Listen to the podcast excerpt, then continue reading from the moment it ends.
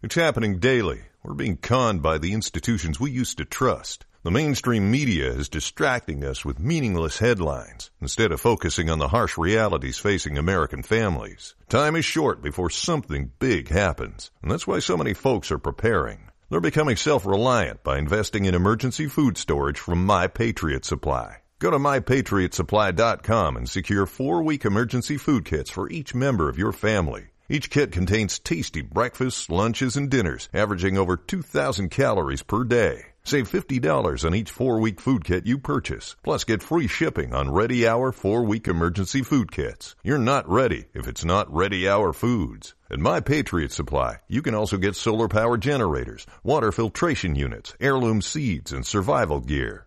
Order by 3 p.m. and your unmarked boxes ship the same day. Shop MyPatriotSupply.com today mypatriotsupply.com.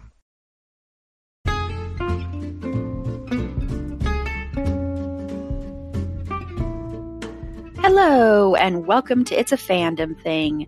I'm your host, Erin Marlowe, and each week I'm joined by a panel of guests to discuss all things fandom and pop culture, primarily from the female perspective. You'll find everything from fanfic to cosplay to Schitt's Creek to Supernatural and everything in between. So put on your favorite piece of fandom merch, set aside that fanfic that you're writing about your OTP, and sit back and enjoy this week's episode.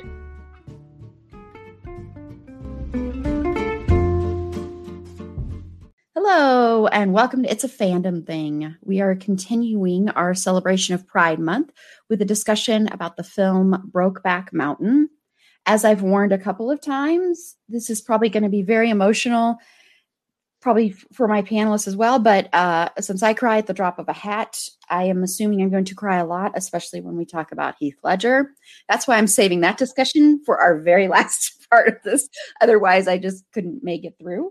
So this should be a lot of fun, but could be really heavy at times. I'm going to give a couple of trigger warnings for this one, since this one deals a lot with homophobia.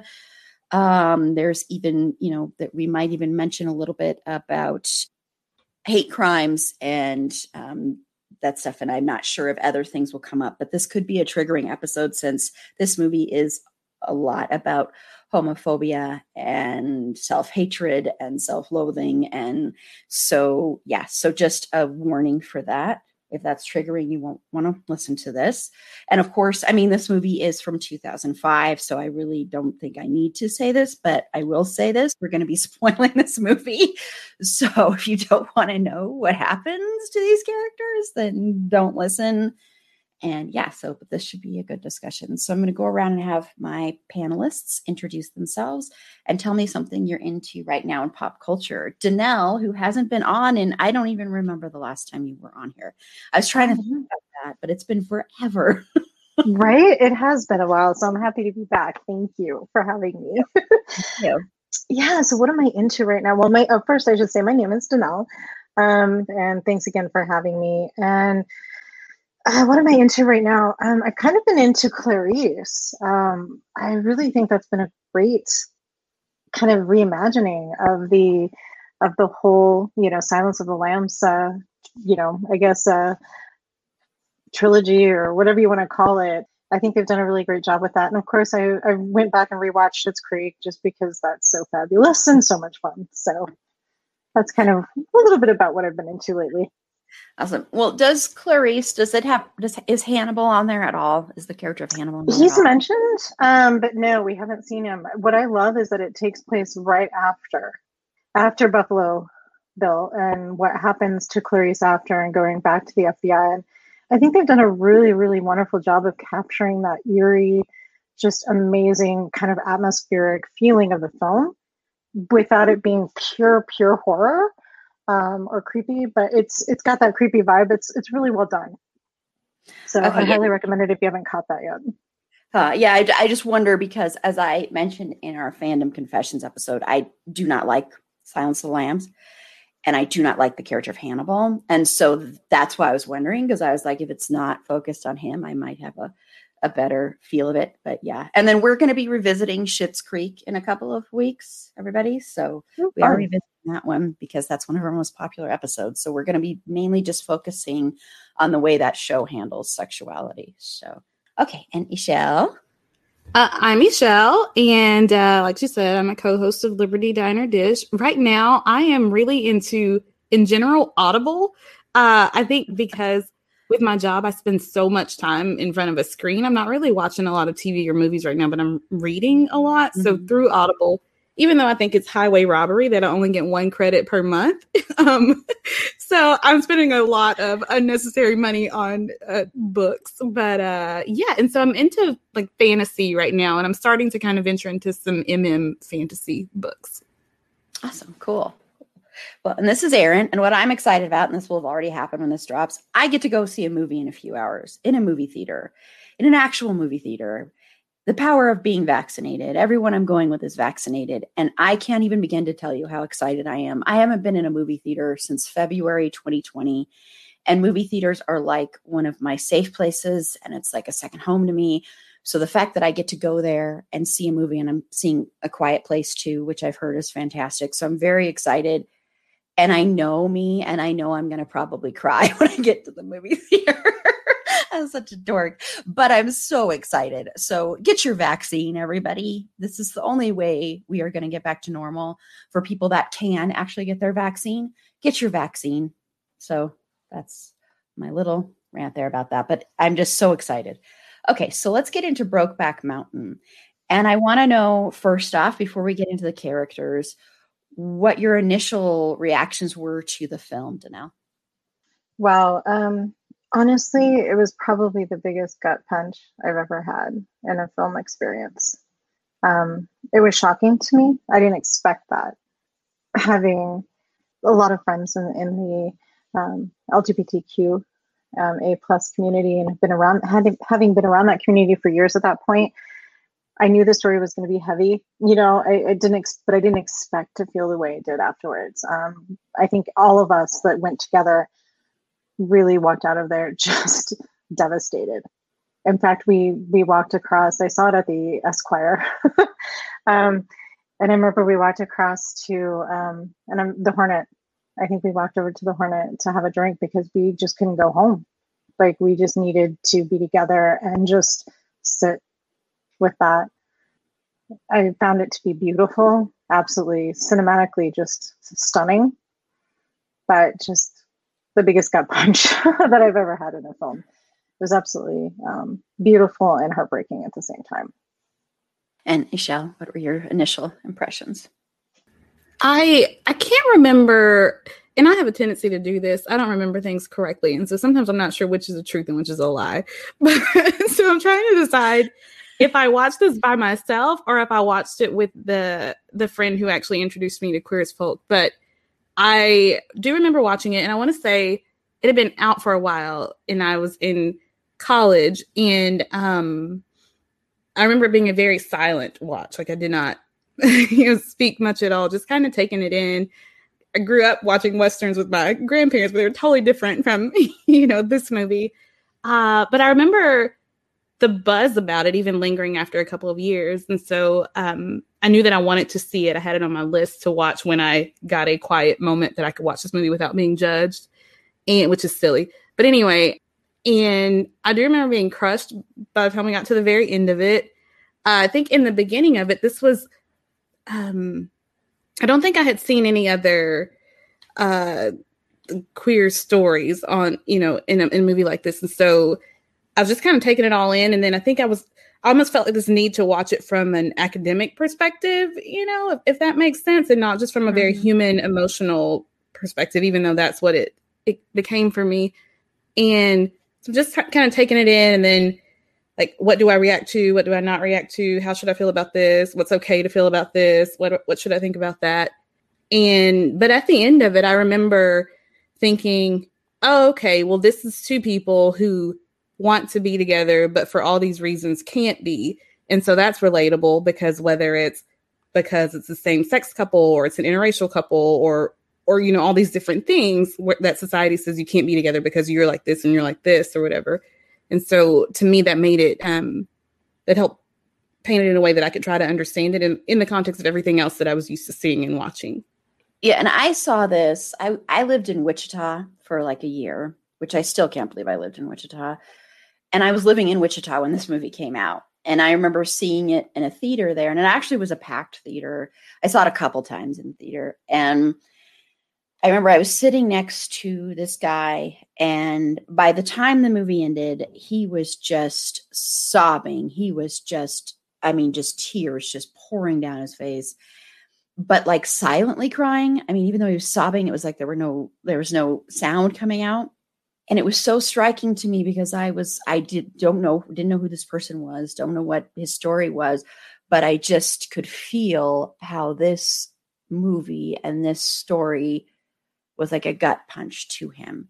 And so it was a very very interesting and memorable experience. It was also very interesting to see it in a place that seemed, at least to me, very conservative in a town that seemed very conservative, a state that was very conservative.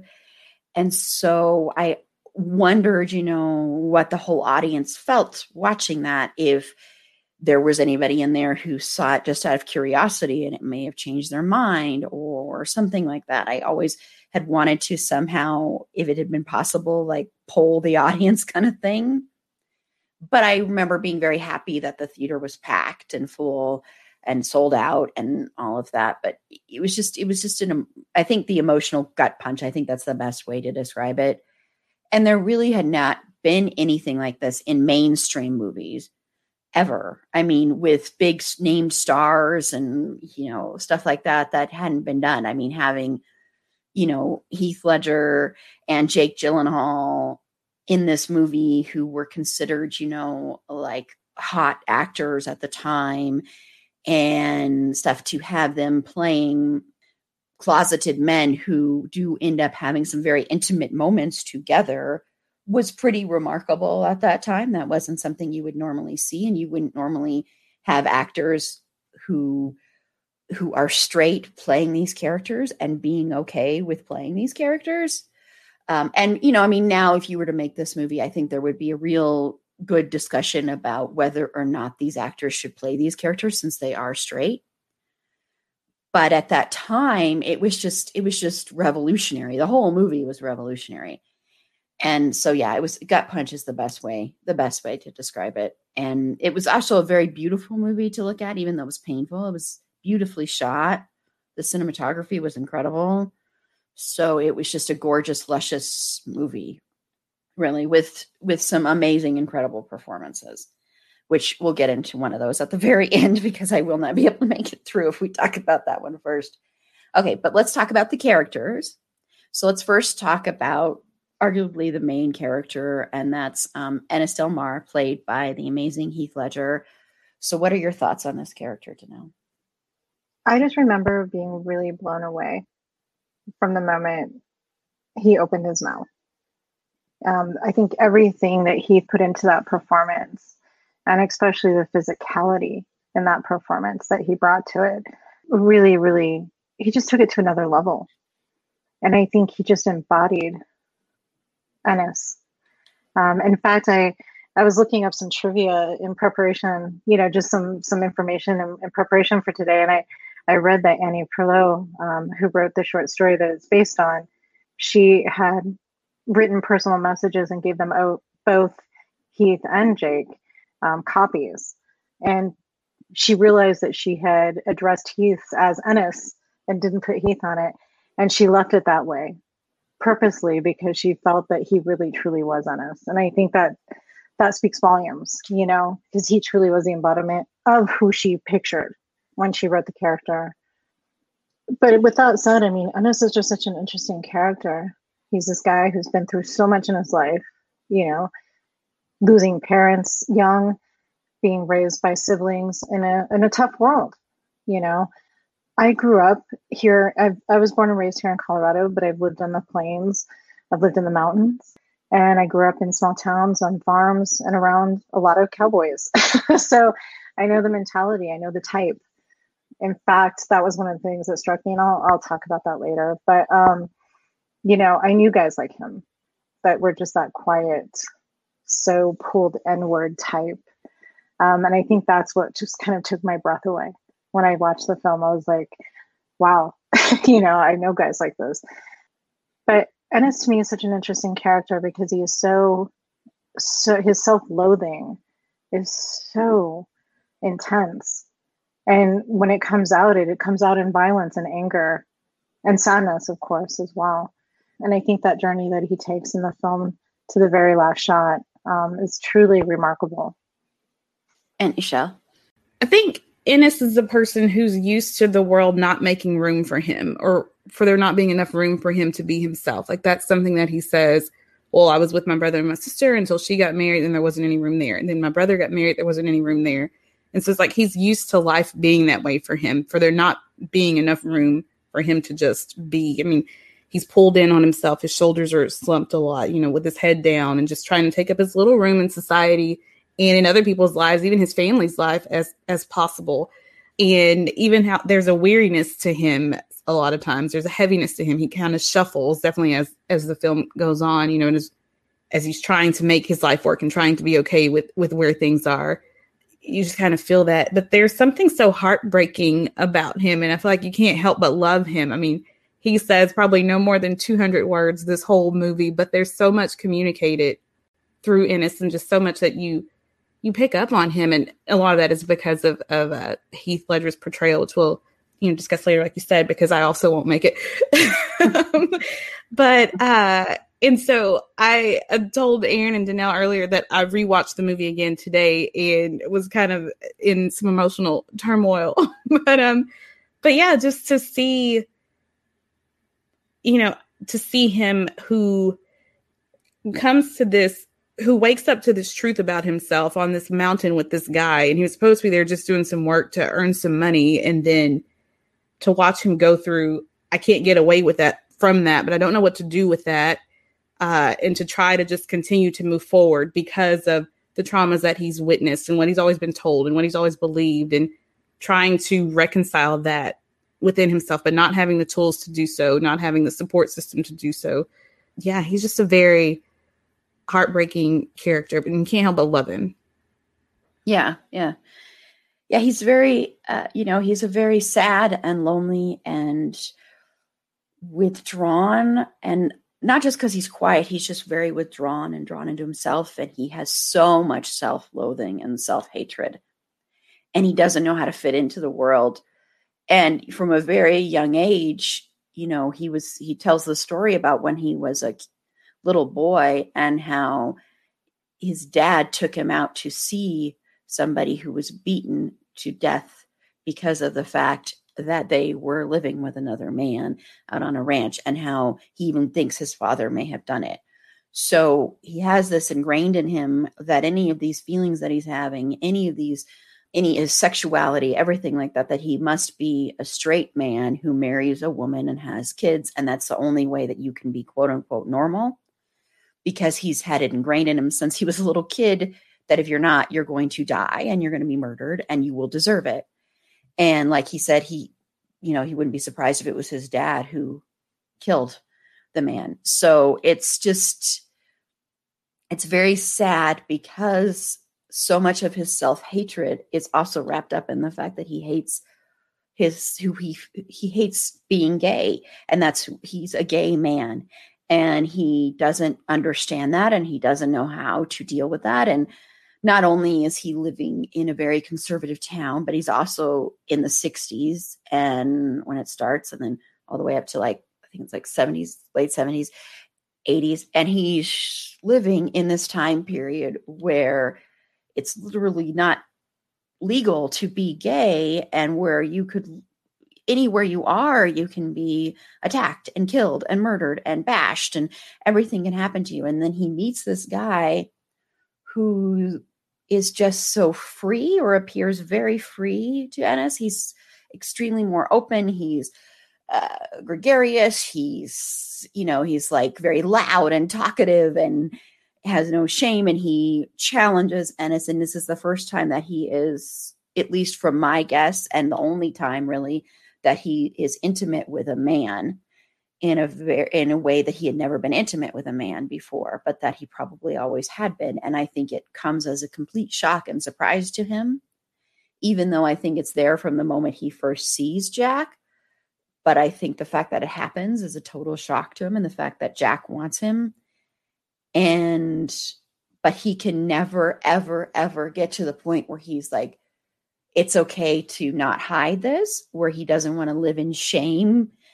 And he has moments where, like, when he sees Jack for the first time after their whole work assignment had ended, and he sees Jack and he hugs Jack, and then, of course, he pulls Jack aside and kisses him, like, passionately kisses him, like, with all this desperation and all this sorrow and all this, like, loss. And he's missing him so much. And it's like, finally, he can smile a little bit because he bare, barely smiles in this movie except usually if it has to do with Jack. That's usually when you'll see him smile.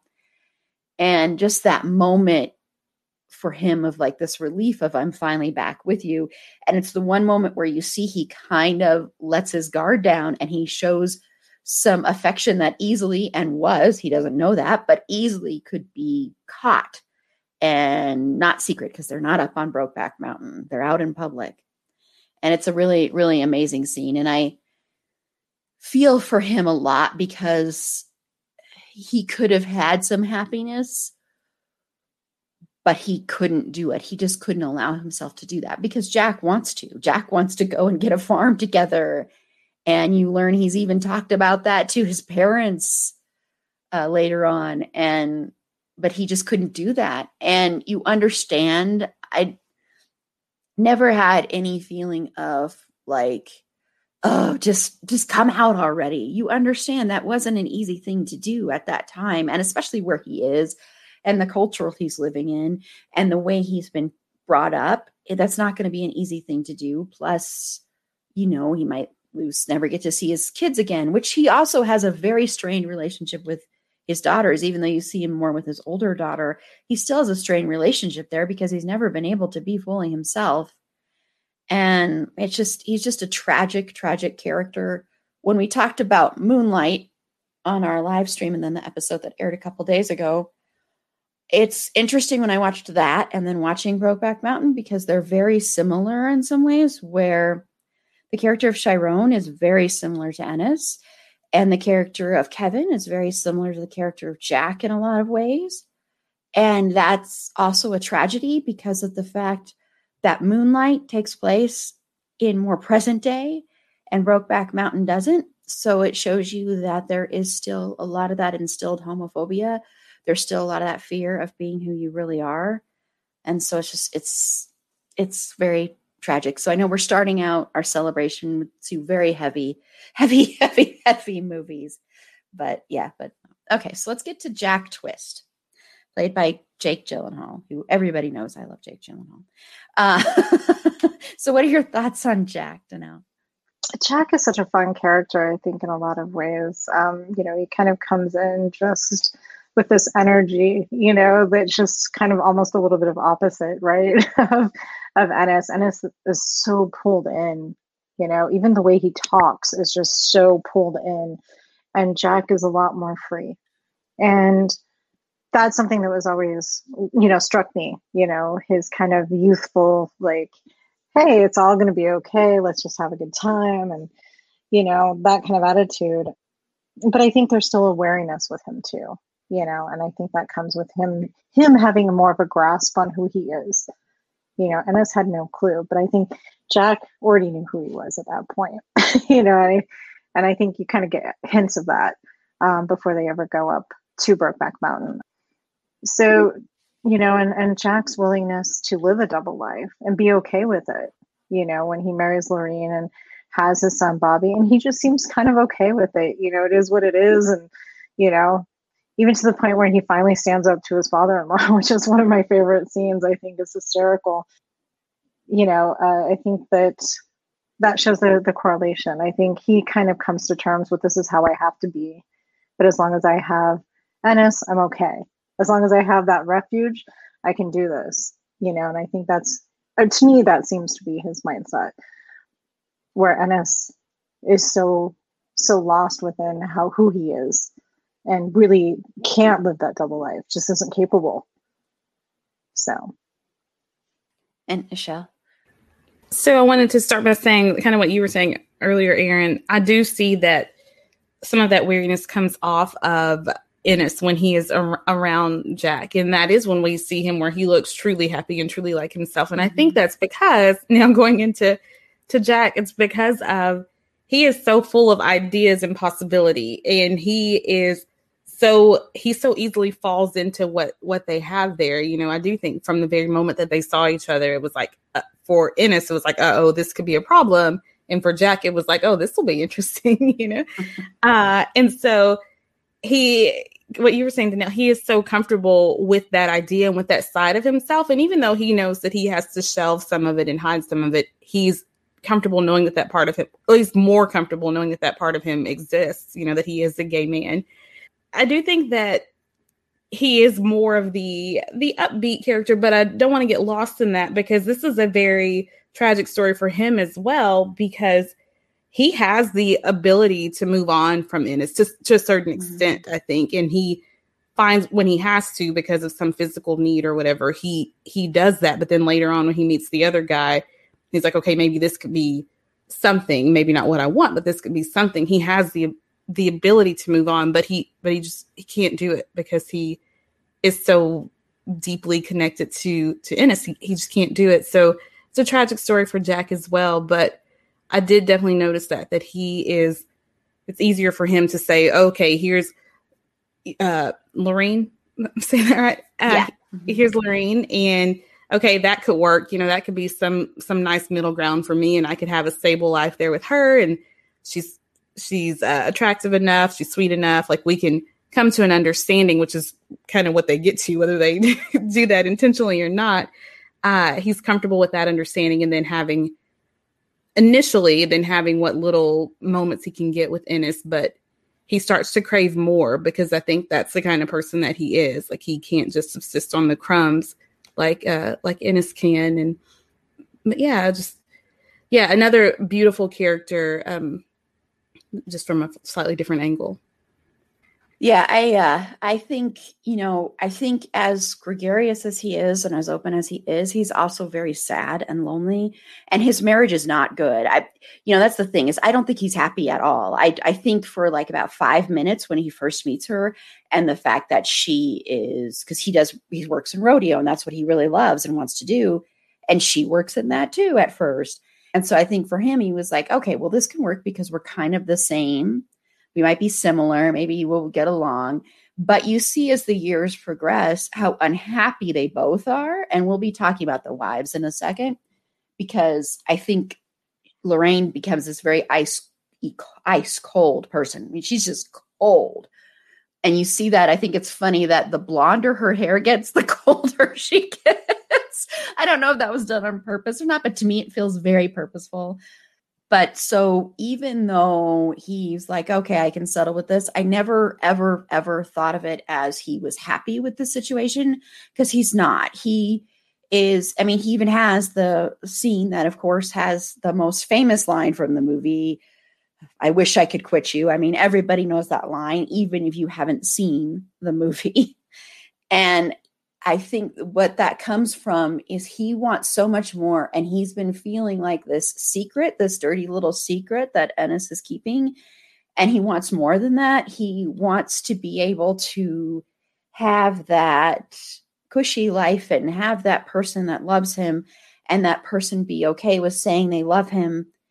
And he is afraid, but he's not afraid to actually come out and be who he is. And I think his parents know who he is. I think his dad hates who he is. And I think his mom doesn't. I think his mom actually had some love for it, for her son in a way that his dad didn't.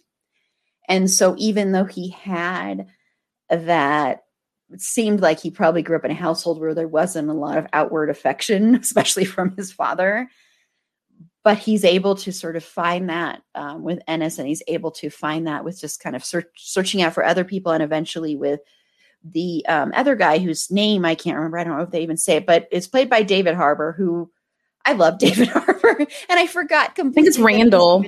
Okay, thank you. Yeah, I forgot he was even in this movie until I was rewatching it. I'm like, oh my gosh, it's David Harbour. because nobody really knew him then anyway.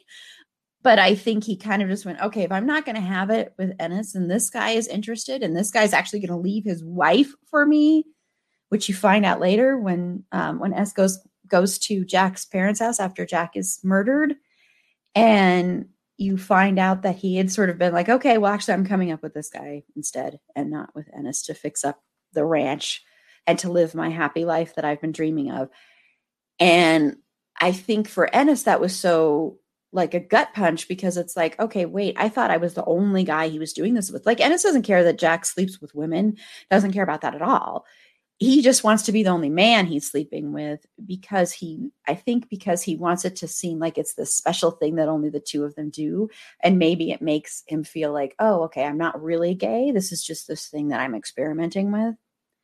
Um, and I think as far as Jack's sexuality, you know, it's never ever said. I think if this movie had been made today, I mean, granted, it's not that old of a movie, but still, I think they might have been more open with saying maybe he was pan or maybe he was bi. I think for this, they're kind of just saying he's a gay man. But yeah, yeah, I, I think even though he is a very, he's a lot more, a lot more humor and he's a lot more open. I think you see him become more and more bitter and more depressed and more angry. And you get hints that maybe he was an alcoholic and drank all the time to kind of cover up that pain.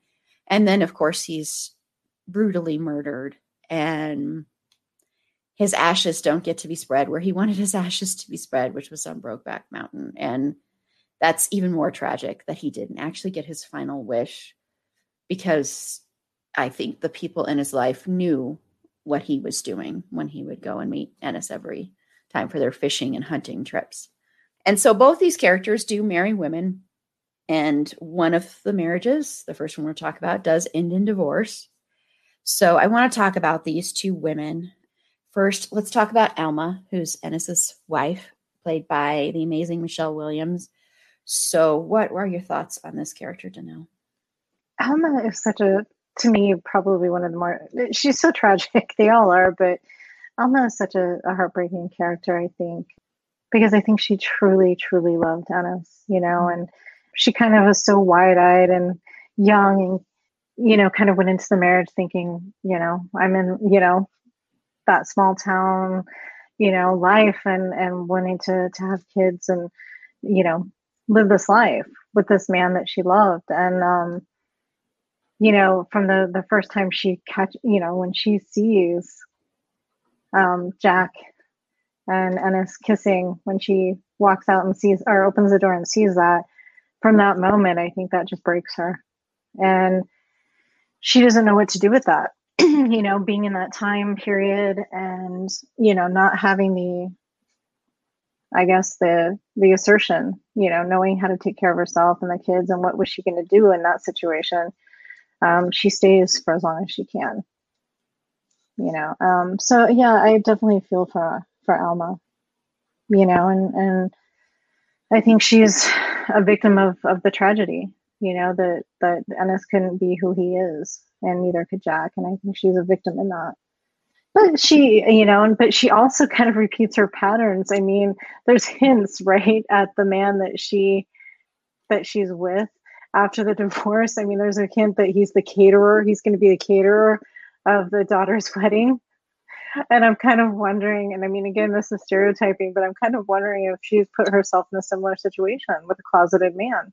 Not that men, but because men, honestly, in those time periods, them being cooks was not a a common thing. So I'm just curious to see. We didn't see a lot about it, but just seeing the little bit of him, who he was at the dinner table, and how he was with the family. I'm just kind of wondering if she just kind of went try to go to the opposite of Ennis's persona of being this really tough cowboy to somebody who wasn't that way.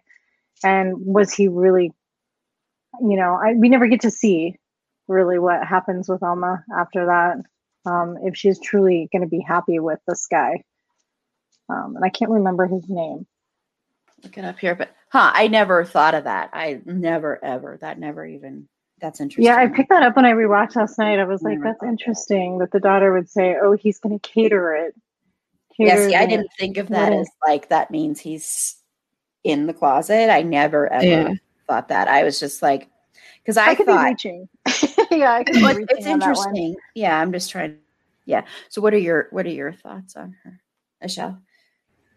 Uh, you know, when we meet Ennis, this relationship with Alma is already in progress. And so we don't know what it is that drew them to each other, but this is always already in progress. But then when we meet her, it's like, okay, well, she's a little bit more meek, a little bit more homely, and probably something that's just kind of easier for him to, to be with. And I think that she's aware of his emotional shortcomings, but she kind of compensates for that by his steady presence and him being I guess, not very problematic and being a, a provider because he makes the comment the first time that they're up on the mountain to Jack that it's something to the effect of, I haven't had much time for sin or something like that. So he's just, you know, he's been pretty much what you see is what you get. And so I think that that was easy for her and she could kind of depend on that. I think that also she's kind of interesting because she is a bit of a victim here in, in a way you know her husband is living this this double life and she sees it where he lies to her i mean and he you know after they have that reunion and that that hug and they share that kiss which is a a beautiful and a great moment she walks in on that of course well she sees that of course and um she's kind of trying, you know, taking him back and trying to deal with that. And he comes in, he's like, okay, we're going off fishing for a couple days. And then there's this energy to him that she does not recognize, mm-hmm. I'm sure. You know, even with the kids, he does like somewhat like he loves his, his, daughters, but there's not that energy there and that excitement for life there. And so she sees that and then she saw him kissing a man and then you're going off with him. And then like as the years go on, while they're still married, you know, he's still continuing to go see that. Now she knows what this fishing trip means. And so she is a bit of a victim, but there's some homophobia from her too, you know, where she's like, when she does mm-hmm. confront him about what happens and she says, you know, Jack twists more like Jack nasty. And she's saying, I know what, what's going on with you. And you should be ashamed of yourself. And she just throws more of that hatred on him that he's been afraid of. And so from that, from that time that she confronts him on that, that's when he goes to Jack and he's like, Do you ever feel like you're walking somewhere and people look at you and they just know? You know, and so she was one of the even if she she might have been speaking from her own pain that she experienced firsthand from from his secret, but um the way that she handled it just kind of compounded his his issues, you know. Mm-hmm. And um but she does have some some of a backbone because after a while she's like, I'm not gonna put up with that, you know, and and so she does leave, which was probably the best thing for both of them because we saw over time how she just got more bitter and more angry and more vicious and the kids were kind of just hung in the middle of that so i think that was a well drawn character unfortunately we don't get to see much of her side of, of some things but because she wasn't the central focus of of the show i'll say with of the movie i'll say with what we what we got of her she was fairly well drawn. Yeah she she definitely is another tragic character who she wants so desperately to connect with her husband and i think she definitely loves him and is in love with him and desires him. And you see like in the scene where pretty much right before the marriage right before you see that they're getting divorced and she wants to have sex with ennis and he's and she's like but i don't want to have any more children and so she's making sure it's communicating he's like well, if you don't want to have any more of my children, then I'm I have no use for you. Pretty much, I'm done. I have no use for you. I I could just be done with this. We don't have to do this. I don't, you know, we don't have to be intimate anymore. And she already knows at that point that she is intimate with Jack. And so I think for her, that was just like the last straw for her. That was like the last punch where she's like, okay, he's not even going to be intimate with me. I can get this from Monroe is his name, the the guy she does end up with. You know, I can get it from him, or I can't be with this guy anymore. And she's already so angry at him. I think she has a lot of anger at him when she discovers what he who he is and when she sees him kissing Jack because there's also, you know, he's cheating on her is part of it. And then also the fact that there is also that homophobia there there's also the fact that the fear there. There's also the fact that, okay, I've been living with this man who's been lying to me this whole time. and I'm living with this man who never seems happy when he's with me. He's got so much pent up anger, like this scene on 4th of July where they go to the fireworks and he like wants to like attack and beat up those guys who are just disgusting guys. But he's like, she's like, just leave it. And he doesn't want to because he's got so much anger in him. And so she's seen that for most of their marriage, for most of the time they've been together. Who knows, probably before when they were even, when he was courting her, probably the same kind of thing. And then to see that kind of just vanish the second he sees Jack and see him be excited. And he's even walking faster and he's talking faster. And he's just like, oh, I'm going fishing. I'm going fishing. This is going to be so exciting. And, and just to know, and then she knows already because she's seen them kiss that oh my gosh, he's finding this happiness that I want to find with him, that I want him to find with me, with somebody else. And on top of that, because of the time period and because she's got her own homophobia in her, on top of that, it's with a man, it's just like even more of a blow to her. And so I think from that moment on, you see her kind of just kind of this downfall of her becoming angrier and angrier and you don't see her really much at all except for during that Thanksgiving dinner, but you don't really see her much at all after they get divorced. So she's kind of just, you know, kind of left his life. And I don't know if she's happier, but I think I think she always has this lingering anger and regret and hatred towards him because of what he what she perceived he did to her so yeah and and I know I'm sure that because this happens a lot where there are women who are married to men and men married to women and don't know their sexuality and then it comes out later. And I'm sure for that person who doesn't know and ends up finding out I'm sure there is a lot of lot of heartbreak in a very different way possibly just because this person has not been the person you thought they were and they've been hiding such a deep a part of themselves. And were they using you to be able to be okay and accepted in the world? And so you've also got that on top of it. So i'm sure it was just a very very painful realization for her on many many levels not just one level of him cheating on her. So yeah she's she's another tragic character as well. Okay so let's move on to jack's wife lorraine who is played of course by anne hathaway. So what are your thoughts on her danelle um, yeah, I think we kind of touched on her a little bit earlier, and I think it's true. She definitely becomes the ice queen. You know, first she's this young, optimistic, you know, kind of bubbly, really outgoing, kind of matches Jack's energy. Kind of like you said earlier, they're they're a good match if they were both heterosexual, but I think they would have been a good match, you know. And you can see that they have a friendship for a while. You know, like there's a friendship there. Not only do they become uh, married, but I think there is a true, genuine caring or friendship at first. But like you said, I think Jack's needs, right? Jack being who he is and what he needs out of a relationship, he can't get that with Lorraine. He's never going to get that with her. And I think that turns her bitter and angry, you know, just like it did um, Alma, you know. I think both these women are kind of victims of that circumstance just as much as the men are, you know um, they're victims of the circumstance, the time, and homophobia, you know, in general, and and just what that means. And you know, as her hair gets blonder, like you said, I think she just becomes angrier and and more bitter. That final scene, you know, where she's on the phone with Jack, I think is a really great testament. And I read something really interesting last night. They never really reveal if Jack, how Jack was killed, right? I mean, we always kind of assume that he was murdered in that flashback scene as Ennis is. But do you know one thing that Anne Hathaway I, I saw she had a quote where Ang Lee shot it two different ways.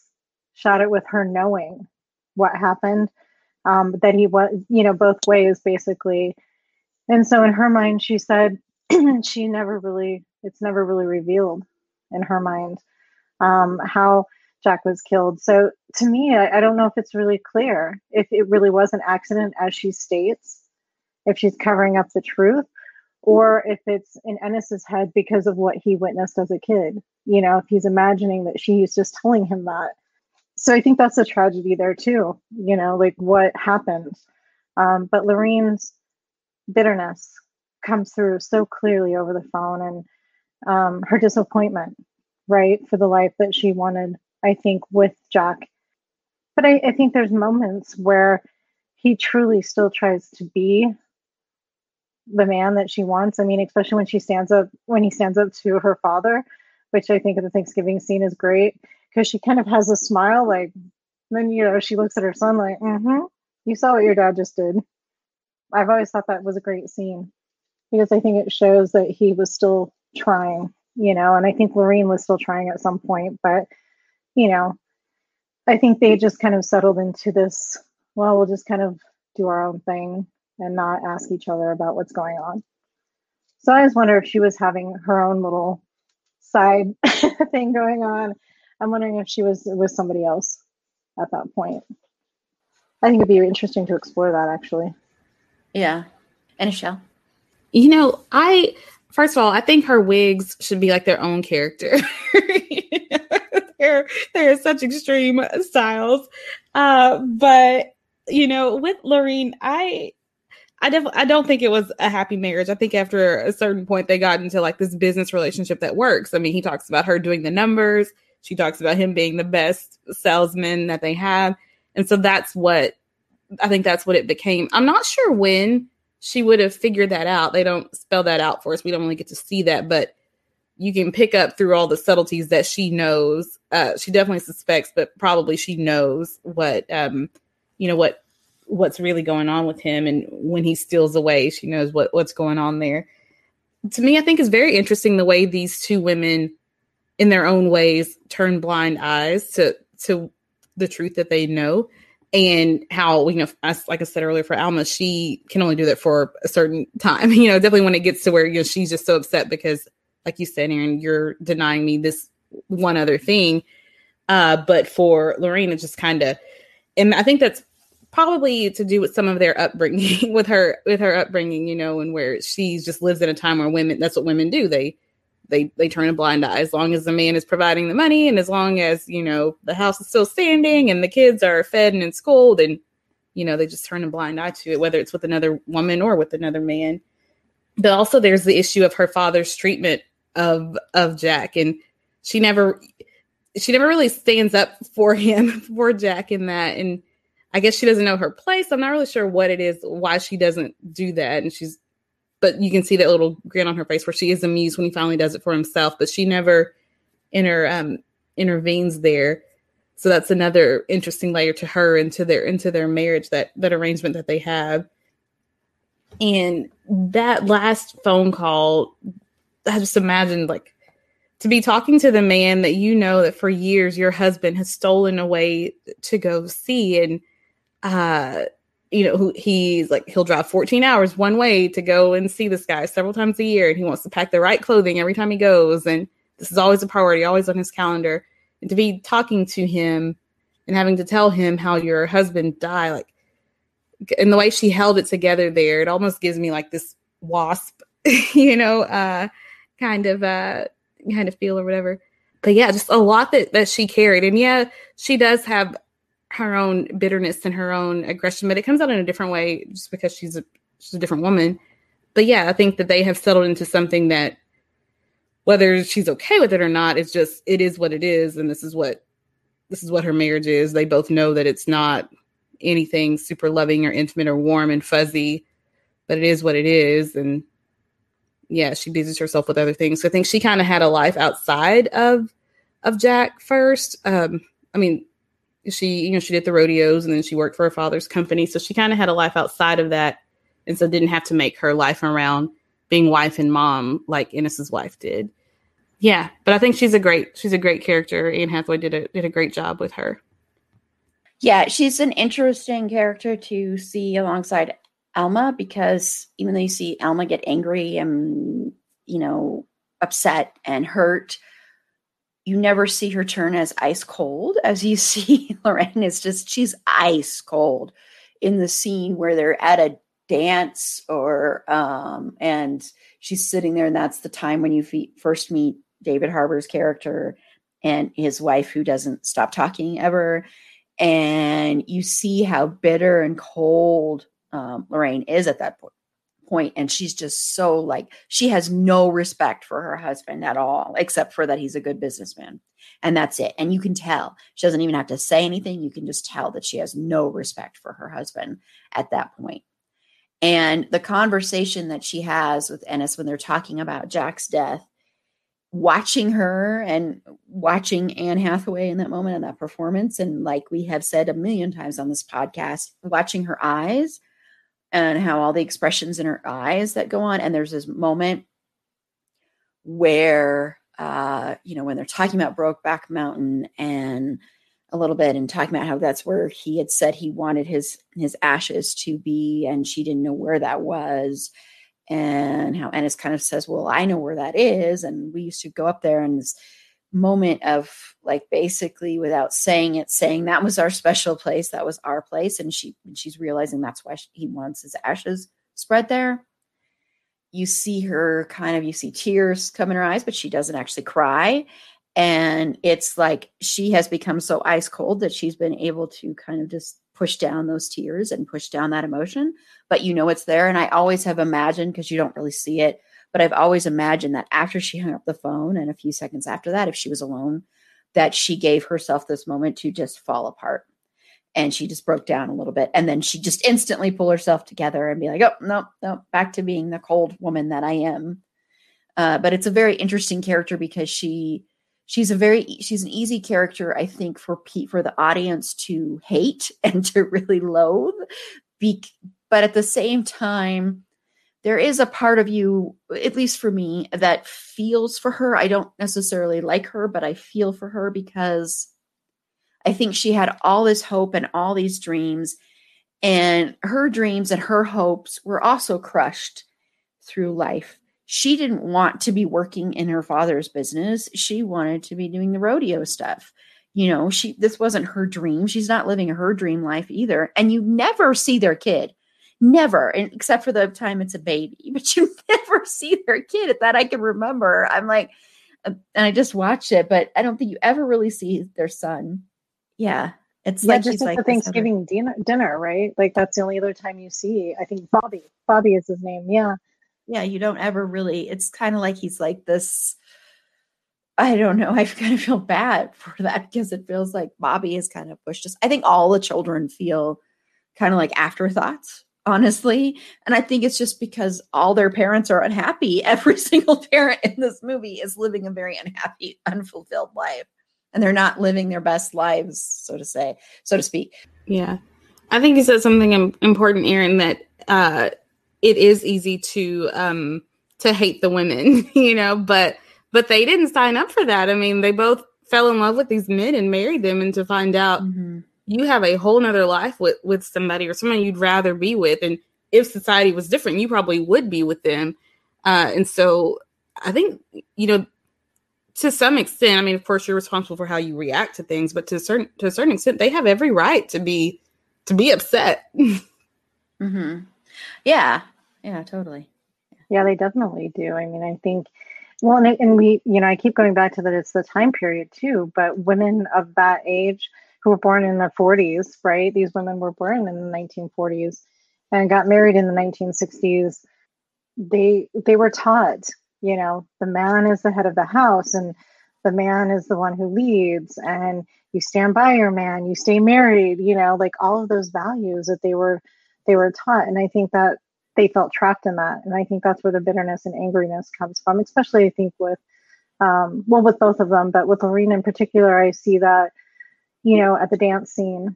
Like you said, she, when she's like, why is it that men never want to dance with their, or husbands never want to dance with their wives? You know, like mm-hmm. it's just this very flippant kind of smart alecky comment that she makes. And I think there's, it's very loaded, right? Um, there's a lot of double entendre in that, in that. And, um, you know, and I, I think that's why he kind of pushes back by asking uh, yeah. the, the woman to dance, you know, by the way, which was Anna Faris. I yeah. had to look at that mm-hmm. like five times. I was like, whoa, that blew my mind. I did not remember that she was in that movie. So, yeah. Yeah. She was hysterical. I mean, such a fun little part, right? For that yep. little, for that character was just kind of fun. So, yeah. Never stop stalking. right? Constantly. That that would drive me nuts though. That would be really hard to be with. Like, okay, let's stop talking. uh, yeah, yeah. I just, I mean, once again, I think I can't think of a single character really here that isn't tragic. I do think Alma Jr., I do think that she has the potential to not be a tragic character. And I think she, I honestly think she actually knows who her dad is. I mm-hmm. think she knows who he is and wants him to be happy.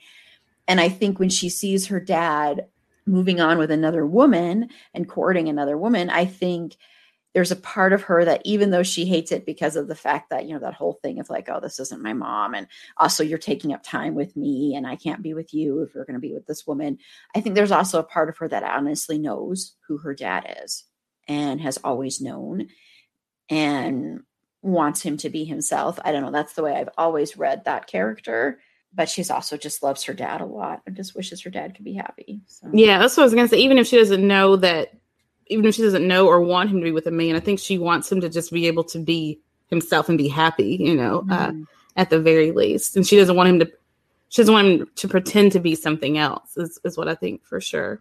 Mm-hmm. Yeah, I love how she's like like her dad. I love how she's like Ennis.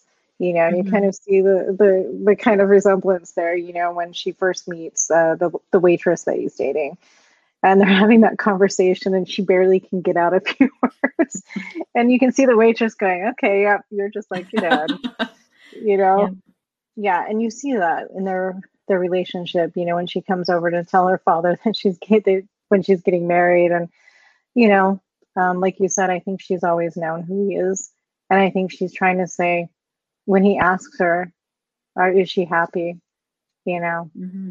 that's such a loaded question for him and for her, I think. And I think when she says, Yeah, daddy, I am, you know, I think she's trying to give him permission to finally be happy himself, to be who he is. I think she's trying to say, Yeah, I am because I'm being who I want to, you know, this is what I want. Yeah. And you can do that too in a way. I just I don't know why I just got that energy when I watched that that scene last night and I was like, wow, I missed that the first time. That that was really powerful. That yeah. conversation between the two of them you know, Cassie, the one he ends up dating, she's another person who's hurt by, you know, Ennis's lies and by his self hatred oh, yeah. and and all that. You know, she fell in love with him, and she says, you know, girls don't fall in love with fun. Like she fell in love with him as a person, and he had no intention of reciprocating that. You know, um, yeah, nothing against her. He just he couldn't. So yeah, mm-hmm. yeah, that conversation was really really intense to watch too when she confronts him in the restaurant in the diner. And you know he's gotten so bitter himself at that point. He's just like kind of blowing it off but when she says that to him and walks away i think he finally is taking it in. He's finally looking at the wreckage that he caused. And of course it, it's tragic. He could he's his self-hatred he couldn't be who he, he was um, but he doesn't i don't think up until then he was truly understanding the wreckage that he had been causing you know, not only in his own life, but his children and the women that he was, you know, in the women that were in his life. Yeah. I think that's what, and I don't want to jump the gun if we're going to talk about this more, but I think that's what pushes him to then he's like, okay, well, I'll just truly be alone then. you know, like I won't even try to force anything. Like maybe it's better if I just truly accept that I'm I'm just gonna be alone. Mm-hmm. Yeah, I think that's part of it. And I think, yeah, I, w- I want to talk about that before we talk about the legacy of this film and the impact it had and um, the fact that it still should should have won the Academy Award for Best Picture.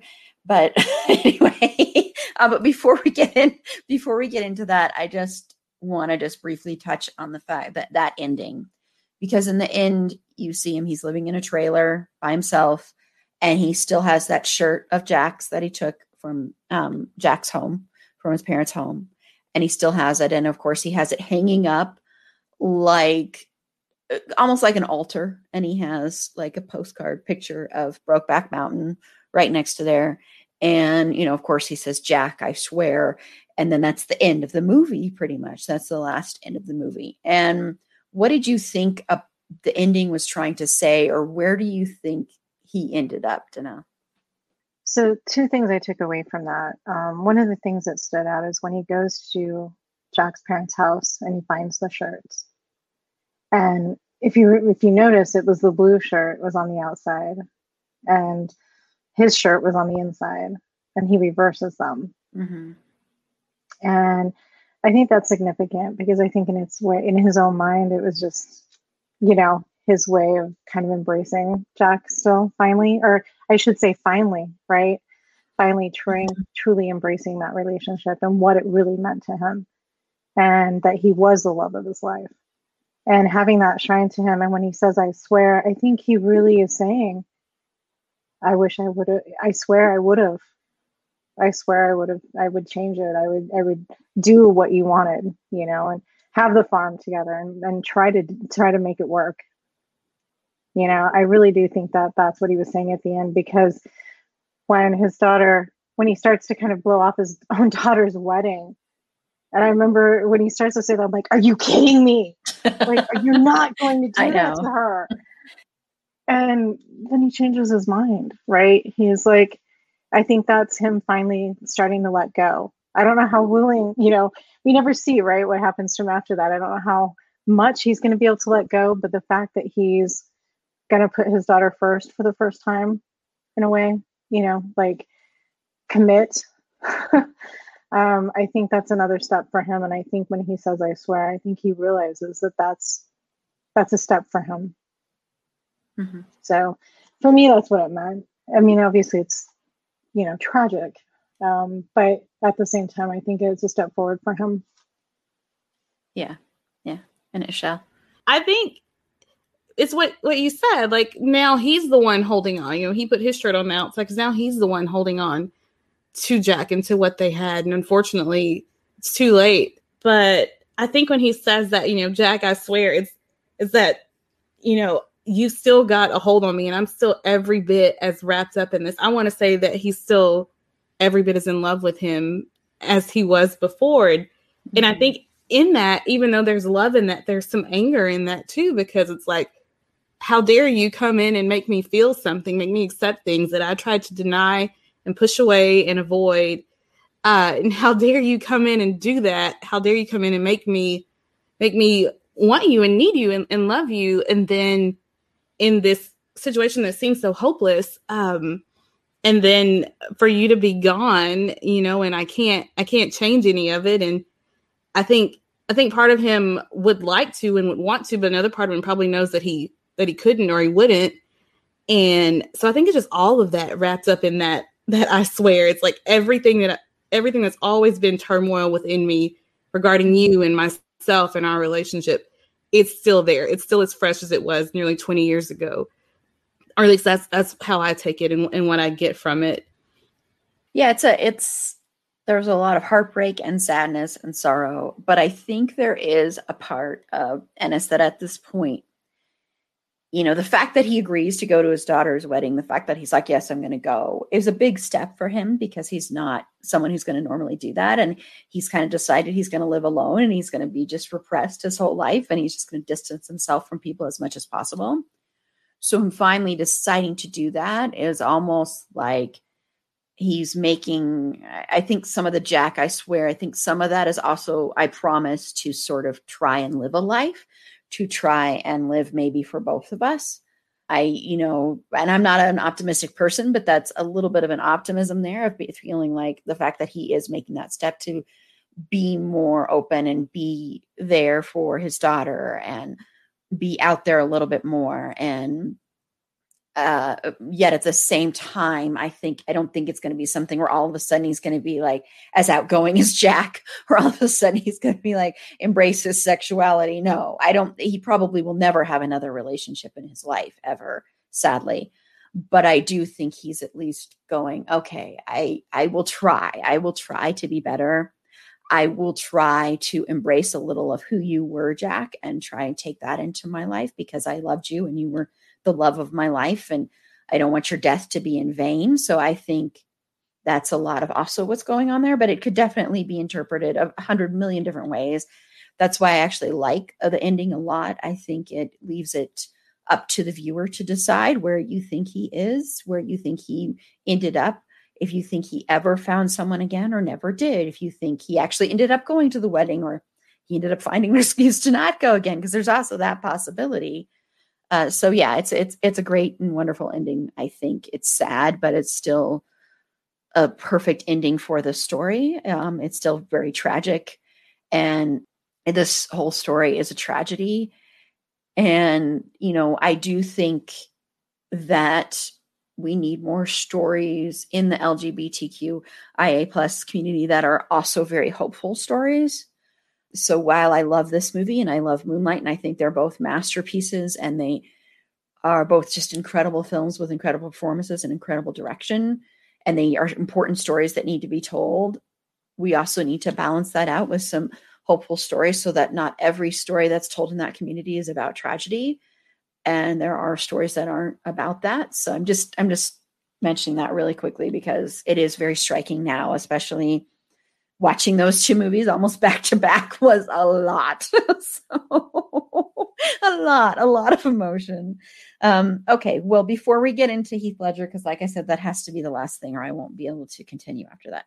Uh let's talk about the legacy of this movie because this movie has been there's been parodies there's been jokes there's been the lines are quoted all the time. Like i said of course i wish i knew how to quit you is like probably the most famous line from the whole movie and you know there have sadly been homophobic jokes about this um, but it also i think changed the landscape in a lot of ways so what do you think the lasting impact is of this movie Danelle?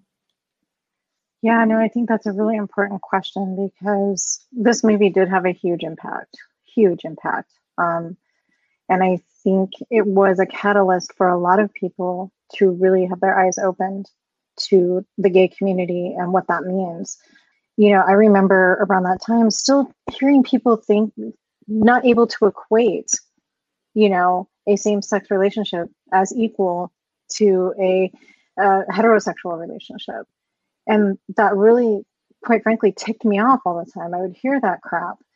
And I think people saw this movie and saw a genuine love affair, you know, between a same sex couple and realize that it's no different, you know, that love is love.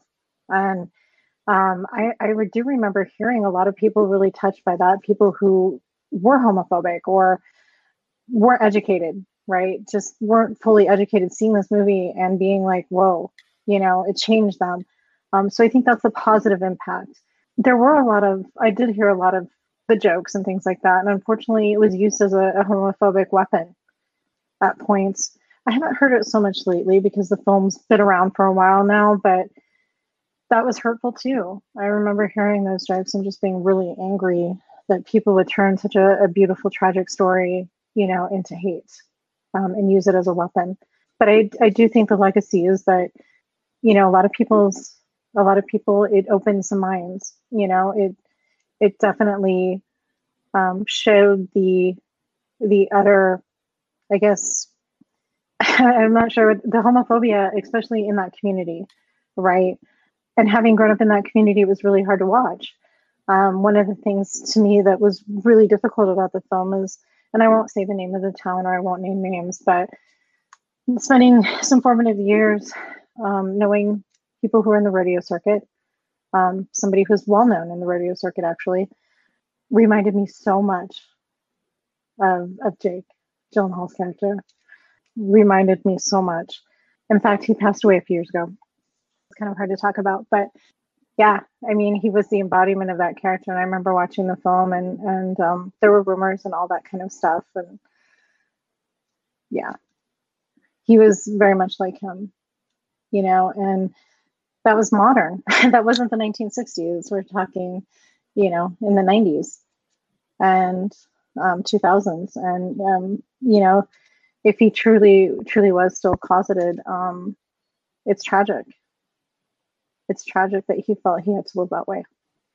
So I think for me, that's why the movie had such an impact because I, I knew I knew guys like him, you know, and I, I knew their story and, and what it meant to be out in that. I mean, we grew up with Matthew Shepard in Wyoming, you know, with what happened to Matthew. And so it's it's still real, it's still there. And I think the legacy of this film is is to remind people that that it is still there that that hate and and misunderstanding i guess is the big yeah I, I don't know how else to describe it but just not being informed or understanding that love is love and hopefully we can take stories like this and move forward and remind people that it is just love is love you know i keep saying that but that is the key and let people be who they are you know and um, embrace them for who they are I mean, it'd be a really freaking boring world if everybody was the same, right? like that's the yeah. whole point of it. Mm-hmm. I love meeting people who are different in all various ways and forms. That's what makes life beautiful. You know, is the rainbow of people. So, you know, and I think films like that remind me of that too. Not just the sadness of it, you know. Yeah. we're also kind of reeling from just rewatching it, but um, but that's what that's what speaks to the power of film too, and the power of the performances the absolute power of the amazing performances and direction. So, mm-hmm. and it should have won Best Picture. yes. that is a hill I will die on. yes, yes. And I think yes. I think most yes. people agree on that, especially given what film did win. So it is very, right. very true. Yeah. Yeah. yeah. And E'Shel, what do you think the legacy is? I think it has a very a complicated legacy actually, and so it's kind of allowed me to stumble stumble my way through this. Just bear with me, uh, because on the one hand, like I am ever grateful that a story featuring two men who are in this even secretive relationship with each other that spans over 20 years. I think when the first time I, I watched it, I didn't realize it spans over nearly nearly 20 years.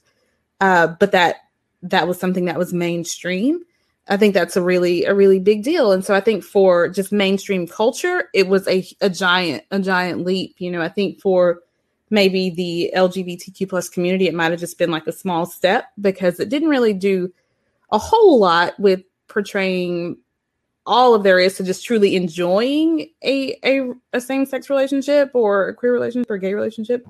And so I think that's one of the the things that you know there there are kind of two sides to that coin, or at least two sides to that. But uh, you know, it wasn't a sexually gratuitous film, but it didn't make them eunuchs, and so it it, it kind of found somewhere in the middle there. Uh, because after that that first kind of encounter they have, and then after the reunion kiss, like from then on, they're just kind of talking, and it's a lot of more tense moments, you know. And so mm-hmm. you kind of lose, which which makes sense because it's getting to where this is getting harder for them to stay away from but try to incorporate into their life. So it totally makes sense. But um anyway, uh another thing, I kind of hate what culture stole from it, that it did turn it into a joke, you know. Um I hate the parts of, of culture that did not take it seriously, you know, that took, you know, that line, I wish I could quit you, like, you know, that was everywhere. If that was today, mm-hmm. that would be a meme or a TikTok video or whatever. But there was so much hurt and heartbreak and anguish in that when that line was delivered in that whole scene, you know, um, because of what they have been struggling with for all this time. Uh, and I hate that society took it and, and, did that with it, even that it's referred to as the gay cowboy movie, you know. Uh, mm-hmm. Uh, so, but I mean, you know, that's kind of what you're going to get in when when you deal with with mainstream society, unfortunately. But, but I do, I still want to say that I do feel like it was a, a major moment, a major moment, and I do think it was an was a uh, an advancement. So I don't want to be totally negative, but I just unfortunately I kind of had my eyes open to that other side of it, and I can't I can't close that. But I don't want to feel bad about still liking the movie and the story, and uh, you know there is so much trauma porn when it comes to LGBTQ plus media, and I hate that the first major motion picture that was put out there ended that way, ended ended tragically like that, and there was so much tragedy the whole way through, you know. But the other side is negative feelings tend to stick with you longer, and so I think if it had like a positive, happy ending, that might have been harder for people who went in homophobic or went in kind of fearful or unsure, uncertain or whatever. It might have been a little bit harder for them to swallow that, and so maybe by going having you know the first one out there be something with a sad ending kind of appeals to their humanity a little bit more i'm not sure. So i don't know i'm sorry that probably none of that probably made sense. No it made perfect just, it, it's i think it's complicated. I still mm-hmm. think it was great i love the story but i just can't walk away from the complexity of it no it made it made a lot of sense i know last year during our pride month we did an episode um, about queer baiting and also negative and positive representation in film and TV and stuff. And I know when we did our queer baiting episode, this movie was actually brought up, which is very interesting because of the fact that, you know, you do have them actually having a relationship. But I think it was brought up in the fact that a lot of times you will see, and you still see it today, you will see people will be in maybe a happy relationship and then one person dies or is murdered and it happens a lot and it happened i know there was a show on the cw called the 100 that i never watched but it happened on that show and i know when that happened it was very heartbreaking and hurtful to the community and i know a lot of people stopped watching that show people were tweeting out at the showrunner and all that stuff so i think it is important to examine that because even though this is i think an amazing movie and a really good movie um, I do think sometimes that tragedy is focused on too much when there are movies that are part of that, especially if they are more mainstream movies. I think you can have movies that are more independent where it's not like that. I mean, there's this wonderful rom com called All Over the Guy, which I don't know if either one of you have seen this movie. And it is a rom com between two men. And it's like, it's so good. I see E'Shel writing it down. And it's really funny and it's sweet. And it's very much, it's very typical rom com, except it's got two men. And it's very much, you know, got the man who doesn't want to commit and settle down. And then you've got the man that all he wants is a relationship. And you have them have this push pull and they first they hate each other and then they end up friends. And then, you know, it grows from there. And so it's very much plays into all the romantic tropes, rom- com- romantic comedy tropes. But instead you've got two men, which was just amazing. And while there are some sad parts in the movie, it's not a tragedy. It's not like something where it is saying, if you are gay, you will ultimately be punished. And I think that's a lot of what some t- the harm that can be done when you have a lot of movies that are that are like this and they end in tragedy. I think even though Moonlight is a very tragic movie and there's a lot of sorrow, that one actually has a pretty beautiful and hopeful ending to it. And I think you kind of have to do that now, I think sometimes. But of course, that's a very independent movie too, even though it won the best picture which brings me to the Academy Award thing. You have a lot of people embracing this movie when it came out. You had, of course, people who were uh, perhaps homophobic, which I want to say, I think actually this movie is made more for a straight audience than it is made for an LGBT. Yeah, that's what I was going to say. I think it's like a, a queer movie for a straight audience. Yeah. Yes. It's like here that you might be able to handle this one. yeah, that's a good point. Yeah. I there was an audible gasp though because I I'm totally an Oscar fiend, right? Like it's a it should be a national holiday mm-hmm. as far as I'm concerned. Um, I love to do the, the Oscar party, and I do remember watching that, and there was an mm-hmm. audible gasp. Oh yeah, that it did not win, and I think a lot of the people in the Academy were really confused that it didn't win. Um, so I'm not sure what happened there homophobia um, happened there. I, I think right, that's plain yeah. simple. I think yeah. it was just they weren't ready to right. fully. They're like we'll embrace it to a point, but we're not going to fully embrace it. So, but we're still going to say we're embracing diversity by embracing this movie Crash that is a totally, you know, white savior movie. And so, right, super heavy handed. I didn't realize Crash was a terrible movie the first time I watched it. I somehow overlooked that. But yeah, yeah, I think that they were willing to let this movie be nominated because how could you not? It's beautifully acted and the cinematography is beautiful, like we've said, but they weren't willing to let it win. Yeah, mm-hmm. I think you're right. And I, I remember reading, I just read somewhere last night that they did a, a survey or something of the Academy, the same people who voted, and it, it overwhelmingly Brokeback would have won over Crash if they revoted, like just a year, a couple years afterwards because there was so much controversy that it didn't win. Um, you know, and it's I, there's only two movies that I think of in the history um, that I can think of off the top of my head that caused that much commotion when it didn't win, and that was the other was Prince of Tides. You know, because it was directed by a woman. You know, um, and there was a lot of contra that she wasn't nominated. I'm sorry for for directing because Billy Crystal came out and said when he did his little parody of all the movies and what did this film direct itself you know, and there was like dead silence. um, because oh yeah, we we kind of overlooked the fact that she Barbra Streisand directed a hell of a film. But um, anyway, I, yeah, I, I think you're absolutely right. I think it was homophobia that that kept it from winning. Yeah, and like I've mentioned, I mean that's one of the themes of this year for our for our show is the fact that we need more representation in all forms and bef- behind in front of every everywhere in in Hollywood. Because even today you know Hollywood says it's making strides and it's being more inclusive but you have this year's Academy Awards where they're like okay we'll be inclusive in the supporting act supporting categories. And yes we're we're awarding a woman director. And We have two female directors being nominated, which there should have been three. Regina King should have been nominated too, but that's a whole nother thing.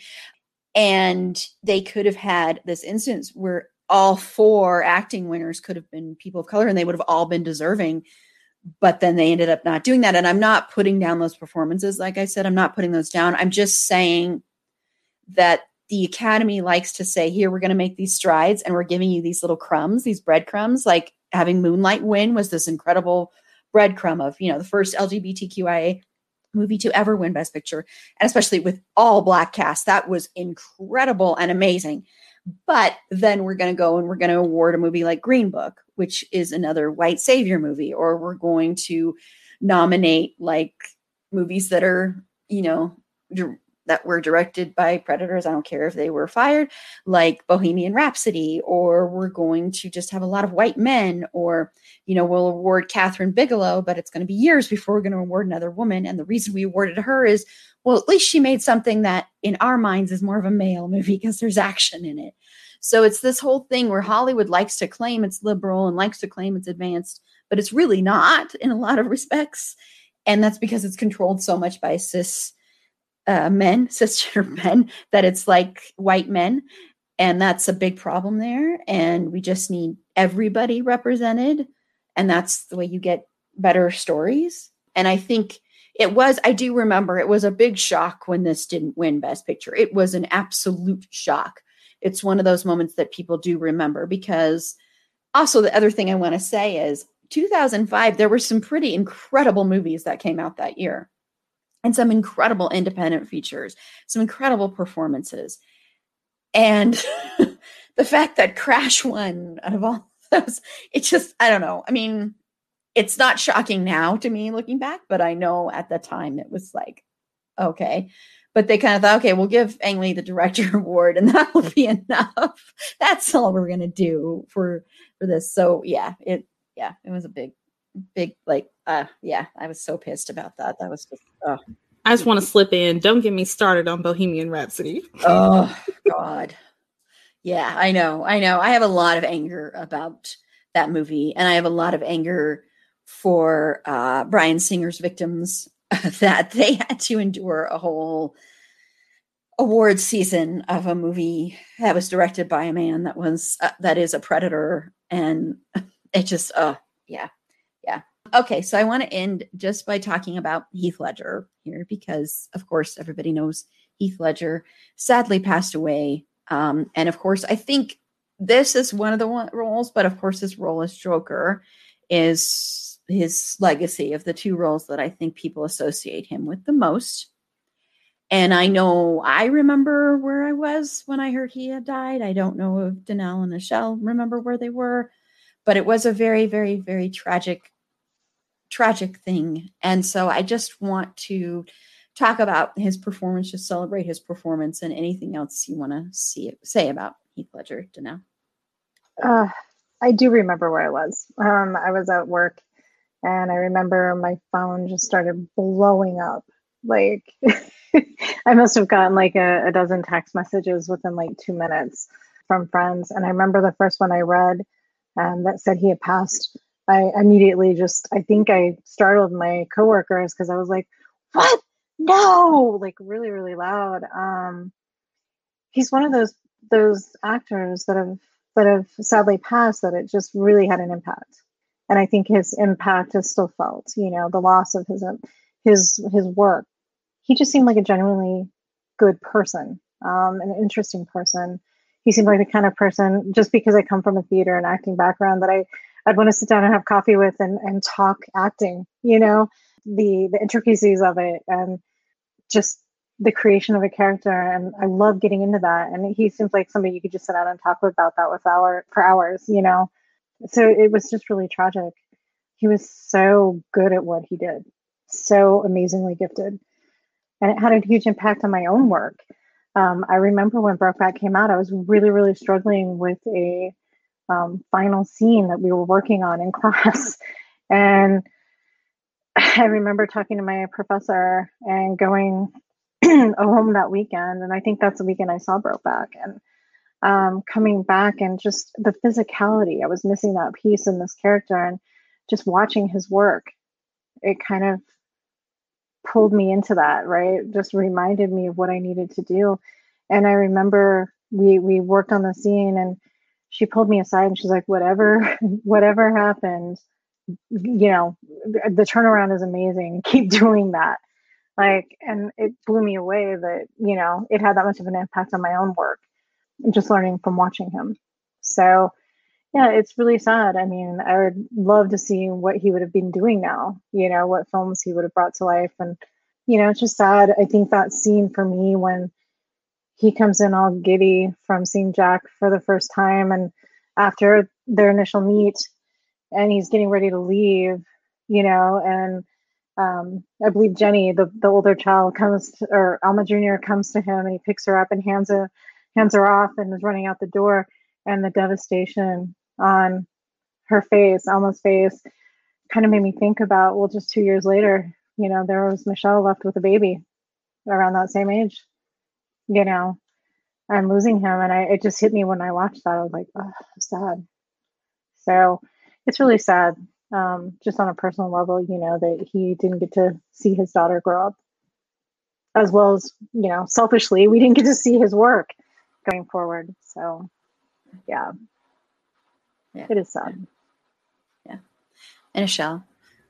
Um, I've been a long time lover of Heath Ledger, his beautiful face, and his uh, and his work. Uh, for a couple years, you know, before I saw um, Brokeback Mountain, of course, well, for many years before I actually saw Brokeback Mountain because I didn't see it when it first came out. But I remember loving him in, I think it was Four Feathers and then 10 Things I Hate About You and The Knight's Tale. Like, I love him in those roles, but I also love him in the more dramatic stuff. And he really was such an incredible actor. I mean, even in just this movie, how he, you touched on it earlier, but how he just lost himself in this, in this character. And I don't remember if I heard it like right when it happened or maybe a little bit after uh but it was a devastating thing. Like you know there are some celebrities where you have that reaction like you don't know them personally but it's just like you just have this very real reaction to to hearing of their loss. And he was one of those for me for sure. And i'm a big batman fan and so was definitely looking forward to his turn in that movie because all the buzz had been about how great he was doing in that role of the Joker. And then definitely like after he passed away and they were talking, you know, the and I don't I don't know all that. I didn't look into it. I intentionally tried not to to look into that um at the time and even now.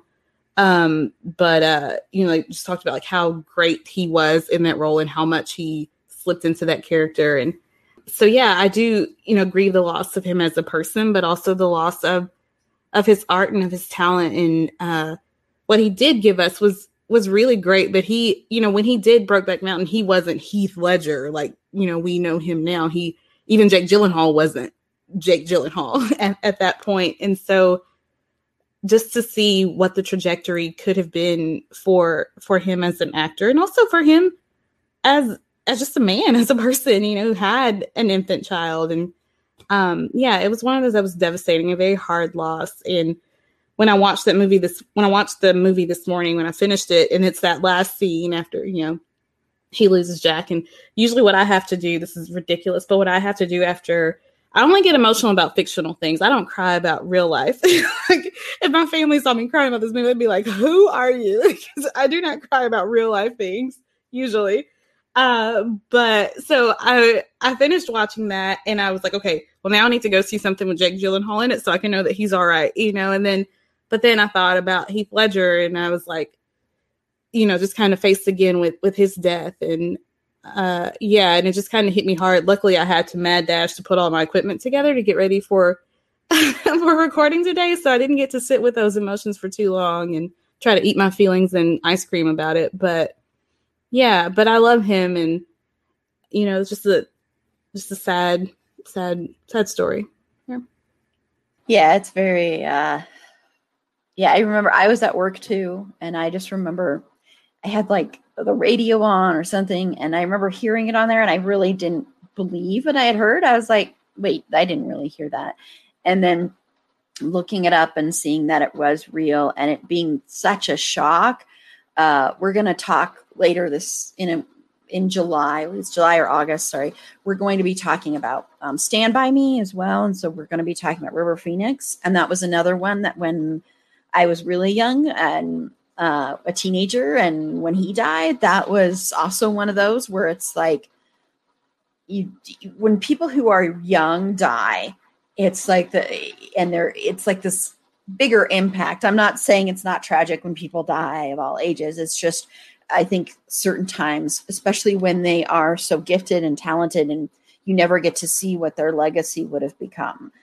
I think Heath Ledger's performance in Brokeback Mountain and his performance, of course, as, as the Joker are two of the best performances we've ever seen on screen and so it makes it really sad to know that we will we never got to see what other amazing performances he would have given the world and i'm sure he would be like a multi oscar nominated if not winner by now and i'm sure it would have been incredible to watch him because he does become the character fully and completely he every ounce of him his eyes his mannerisms his body everything. He just totally inhabits inhabits the character. And I will say, I remember when it was announced he was going to be the Joker, and I I'm also a big Batman fan. I'm not as much of a Batman fan now, iterations of Batman, but like, of course, Christian fucking Bale, you know, the mascot of this podcast. that is the best Batman. Yeah. yes, best Batman and best Bruce Wayne, hands down. He was amazing. And yeah, uh, yes, yeah. and I'm and I'm Batman. Yeah. yeah yeah, and we're going to talk about the Dark Knight trilogy next year because we are going to do a whole month celebrating Christian fucking Bale. so we're definitely going to talk more about this. I want in on that. I, know, I have a feeling those are going to be really popular episodes because our American Psycho episode is one of our most popular episodes this year. So that's why I was like, okay, we're just going to do a Christian Bale month but anyway, I, I know when it was announced that Heath Ledger was going to be Joker, I will say, even though I liked Heath Ledger, I was kind of like, uh, I don't know about this. Um, and I think part of that was in my mind, I still had Jack Nicholson as the Joker in my head, and I kind of wasn't sure how Heath Ledger would do this. And then seeing that performance, just everything he did was so scary, and he was so scary. There's scenes in that movie where like when he walks away from the hospital after he's blown the hospital up and he's in the nurse's uniform and the way he walks is terrifying and the way he moves his mouth and the way his tongue is constantly going in and out is so creepy and yeah. makeup's not done perfect and yeah he nailed it mm-hmm. per- yeah, i mean he perfectly portrayed that psychotic manic you know where you hate him you love him you're scared of him you know yeah totally yeah. nailed it yeah Jared Leto wishes he could be that good. Sorry, I do not like Jared. well, that and just that that whole scene is so iconic. I mean, when he walks away and his little shoulder yes. shrug, you know, like and you're just like, ah. it's just iconic. He'd yeah, have you laughing and then he'd be literally terrified. Like I remember feeling uncomfortable. yeah, he because he did it so freaking well. Yeah, he was so good, and I do think, um, even though I have major issues with the movie itself, I do think Joaquin Phoenix was really good, but that was a totally different character. But I think he was also really good, but it was a different, different, different. in a lot yeah, totally different Joker. Yeah, totally different. Yeah, yeah. But and that's just Heath Ledger. I think had no fear when he would. I mean, I'm sure he did, but I mean, he like would channel that into these characters and give his all. And and of course, uh, 10 Things I Hate About You, which we are also going to cover next year, I will say, because we're going to be talking about romantic comedies, and that's on my list for next year. Yes, that's how much I plan ahead of people. yes, yes. so we'll be talking about Heath Ledger again. I'm amazed. I'm not even close to crying. This is really incredible. I don't know if it's yeah. because I'm distracted because there's rain just pouring down. So apologies, listeners, if you're hearing rain pouring. But yeah, I'm amazed. I had I'm not even close to crying. So I probably will when we talk about talk about him a couple times next next year. Uh, I do think it's sad that his death got wrapped up so much in the role of the Joker, and then a lot of people said that's why he died was because that role was too intense. And I think while I understand why people might be saying that, I think in some respects it's kind of disrespectful to his legacy and to him and to his family. I agree with that. Yeah, I do too. I think, you know, I think there was a lot of comparisons to what happened with River Phoenix and to what happened with Heath. And I, I think they were totally separate. Um, I don't think Heath necessarily got lost in the Joker, um, like people have said. I think it was a different story. So, yeah, and it's unfortunate because it takes away from his his work, his performance, and who he was as a person, and it does a disservice um, to to the people he left behind for sure. Mm-hmm. Yeah, yeah, and it also does a disservice to his craft and to who he was as a performer. Yeah, for sure. Yeah. Yeah. Yeah. Yeah. And the I'm sheer not... brilliance of his work, you know, the sheer mm-hmm. brilliance. Right? I mean, he's once in a lifetime type of actor. He really was. And I don't think a lot of people realize that, you know, just how intricate the work that he did was and how hard it is to do what he did um, and to do it as beautifully as he did. So yeah, mm-hmm. I think it takes away from that, unfortunately. Yeah, it def yeah, it definitely does. And I think, you know, I mean, as someone who also used to act, I know there are roles that you might inhabit and they kind of are hard to do. I remember doing a scene work and having to play someone addicted to heroin and the other person I was in love with being addicted to heroin. And I remember crawling on the floor and in this state of desperation. And I remember how emotionally exhausting that was. And it does take a minute, minute to get out of that. But at the same time, if that's something you are doing and you love to do, yes, that may affect you. But I think there was a lot more going on that we don't know about. We don't know. We don't know him. We didn't know him. We knew only his work and his acting. And so to wrap it all together just really never sat, well with me, especially the fact that they, there be memes about it. And, and when Joaquin Phoenix was cast in the Joker, you would see those memes come back and be like, Heath Ledger, and then there'd be the memes of like Heath Ledger's looking over you. it's just kind of like him watching over you, and I'm like, it's just kind of disrespectful, you know. And of course, Joaquin Phoenix has his own thing where he has his own. He's always in the shadow of his brother River, so he's also got that too. So it's just, yeah, I think sometimes we just kind of, I don't know, we forget that they're real human beings that died, right. and just these personas that we've built mm-hmm. up in our heads.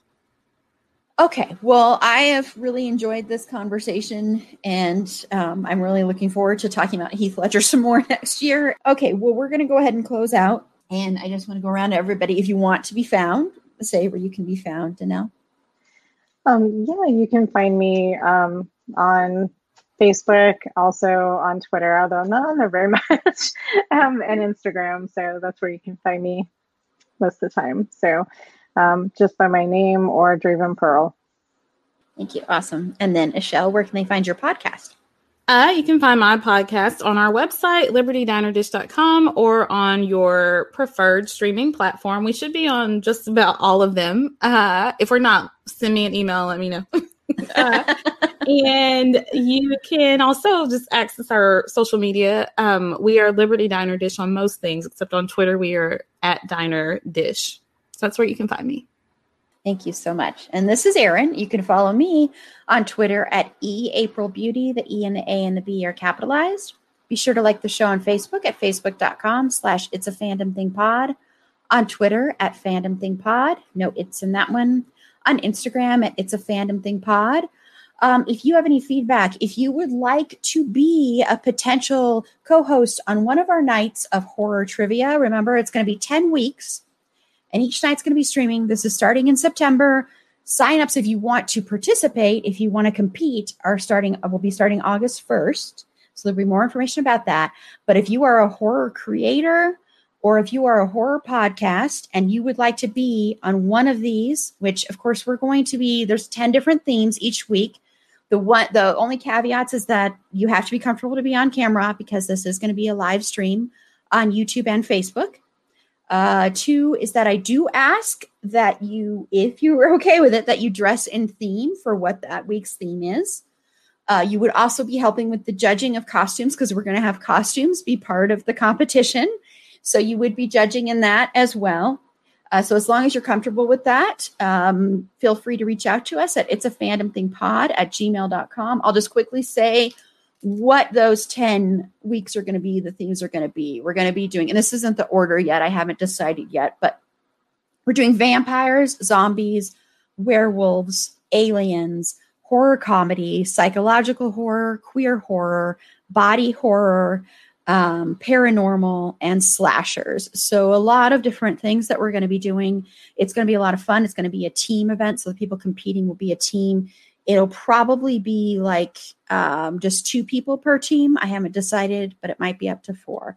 So, it should be a lot of fun. So, if you are a creator and you want to be part of that, or if you want to donate anything for the grand prize, um, even if you want to talk to me about me potentially purchasing it for the grand prize, please feel free to reach out to us once again at uh, it's a fan thing pod at gmail.com, or you can hit up our DMs, uh, preferably on Twitter, because that's where I'm most active with the account, because the other Erin runs uh, the Facebook and Instagram accounts.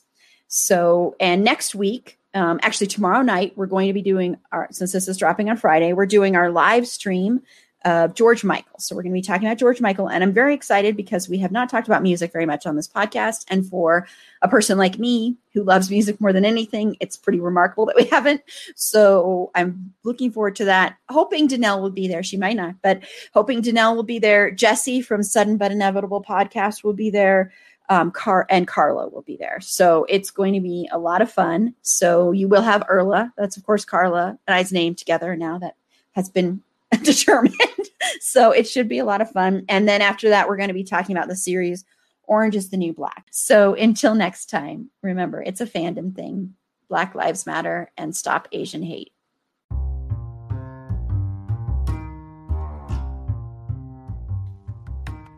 Thank you again for listening to It's a Fandom Thing. Be sure to rate and review us on Apple Podcasts and follow us on all your favorite podcast platforms. Our logo was designed by Brooke Belli with cover art by Carla Temis. Additional research was done by Megan Archuleta. Our Instagram and Facebook content producer and creator is Erin Amos, and our producer is Lila Tafola. I'm your host, Erin Marlowe, and remember, keep that fandom spirit alive.